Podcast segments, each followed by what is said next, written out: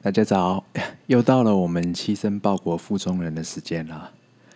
今天哈，我们要谈通货膨胀这个全球都在升温的议题。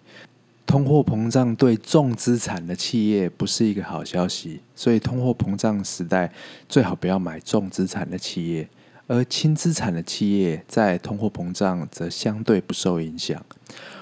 今天的节目里，我们把重资产的企业拿台积电来代表，而轻资产企业的代表，我们选可口可乐。好，两家都是声誉卓著的企业，但是，呃，因为它经营本质上的不同，会让它在通货膨胀的时候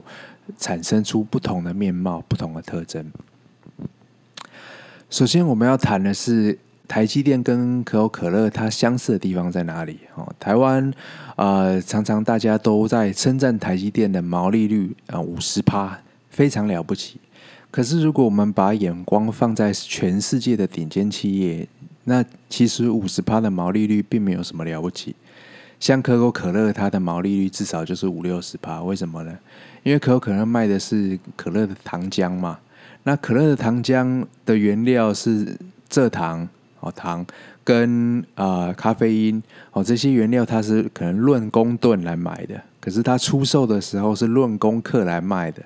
那这个闭着眼睛都知道一定会赚钱的嘛，可以说是化腐朽为神奇啦。哦，那啊、像可口可乐这么简单的制作糖浆的制成哦，也决定了它是一种轻资产。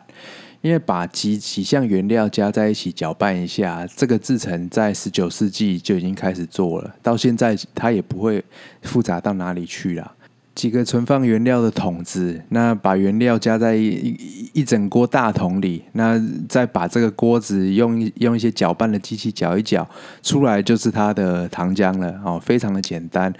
这就让可口可乐经营所需要的土地、厂房以及设备也非常的精简。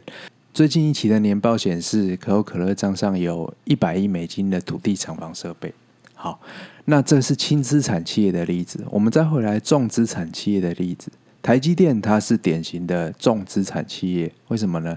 因为台积电它生产的是晶片嘛，啊，晶片的话就需要生产晶片的专门设备。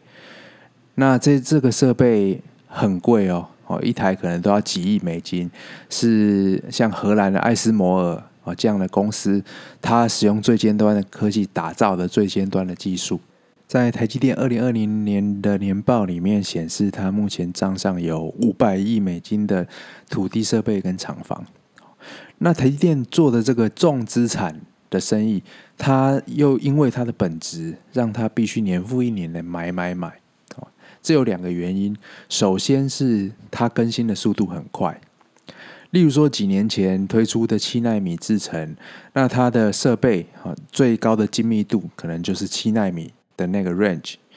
如果说要拿七纳米的设备来生产两纳米、一纳米的制程，那显然是不堪用。所以说你，你你要制程，先进制程要再往前推，要生产更细、更细小、更细微的电子元件的时候，你的设备通常都是需要买新的，好，买精密度更高的设备。这是第一个原因，再来第二个原因就是台积电骑虎难下哦。为什么呢？因为它如果想要保护住全球的五十八市占率，那就必须随着全球半导体市场年度的增长率来购买相同比例的新设备。我打个比方，例如说今年的半导体市场比去年成长十 percent。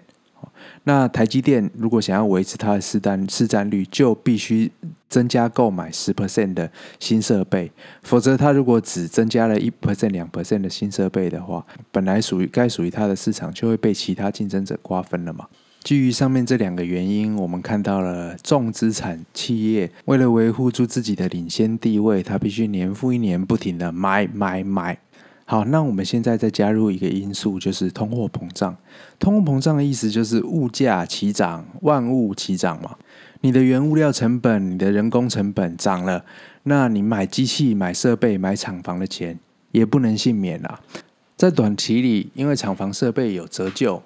啊，所以通货膨胀的影响一时之间不会显露出来，可是到了中长期，你的厂房设备总要汰换，总要更新，到时候就是按照通货膨胀以后的价格来入账，而这种情境对重资产的企业是最不利的。我们来打个比方，如果说明天的物价变成今天的两倍，在今天花一块钱就能买到的东西，明天要花两块钱才能买得到，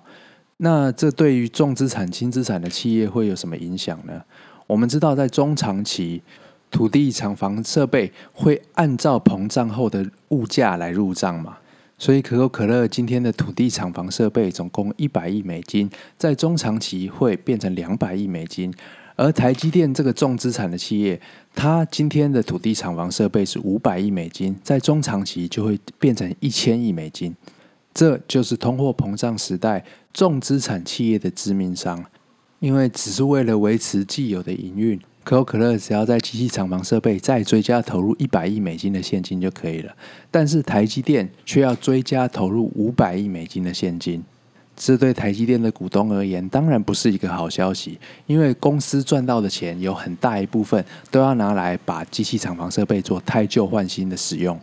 而轻资产企业可口可乐的股东就开心了，因为公司赚到的钱只要花少部分来做资本支出。其余的部分，它可以拿来做行销，或者是它可以拿来收购其他企业，甚至是回馈给股东，增加股利，或是股份回购做库藏股，这些都是通膨时代轻资产企业的优势了。对台积电而言，这些事情不是中长期、远期才会看到，而是今年就已经发生了，现在进行时。我们知道台积电已经宣布，它今年的资本支出是三百亿美金。那我们刚刚提到台积电现在账上。土地、厂房、设备是五百亿美金，也就是他在今年一年的时间里多买了百分之六十的土地、厂房跟设备。这件事不是只有今年才会发生，它可能会变成一个结构性的现象。因为台积电要做先进制程，它就必须不断的更新设备，它要维持住自己的市占率，它就骑虎难下，必须要购买新设备不可。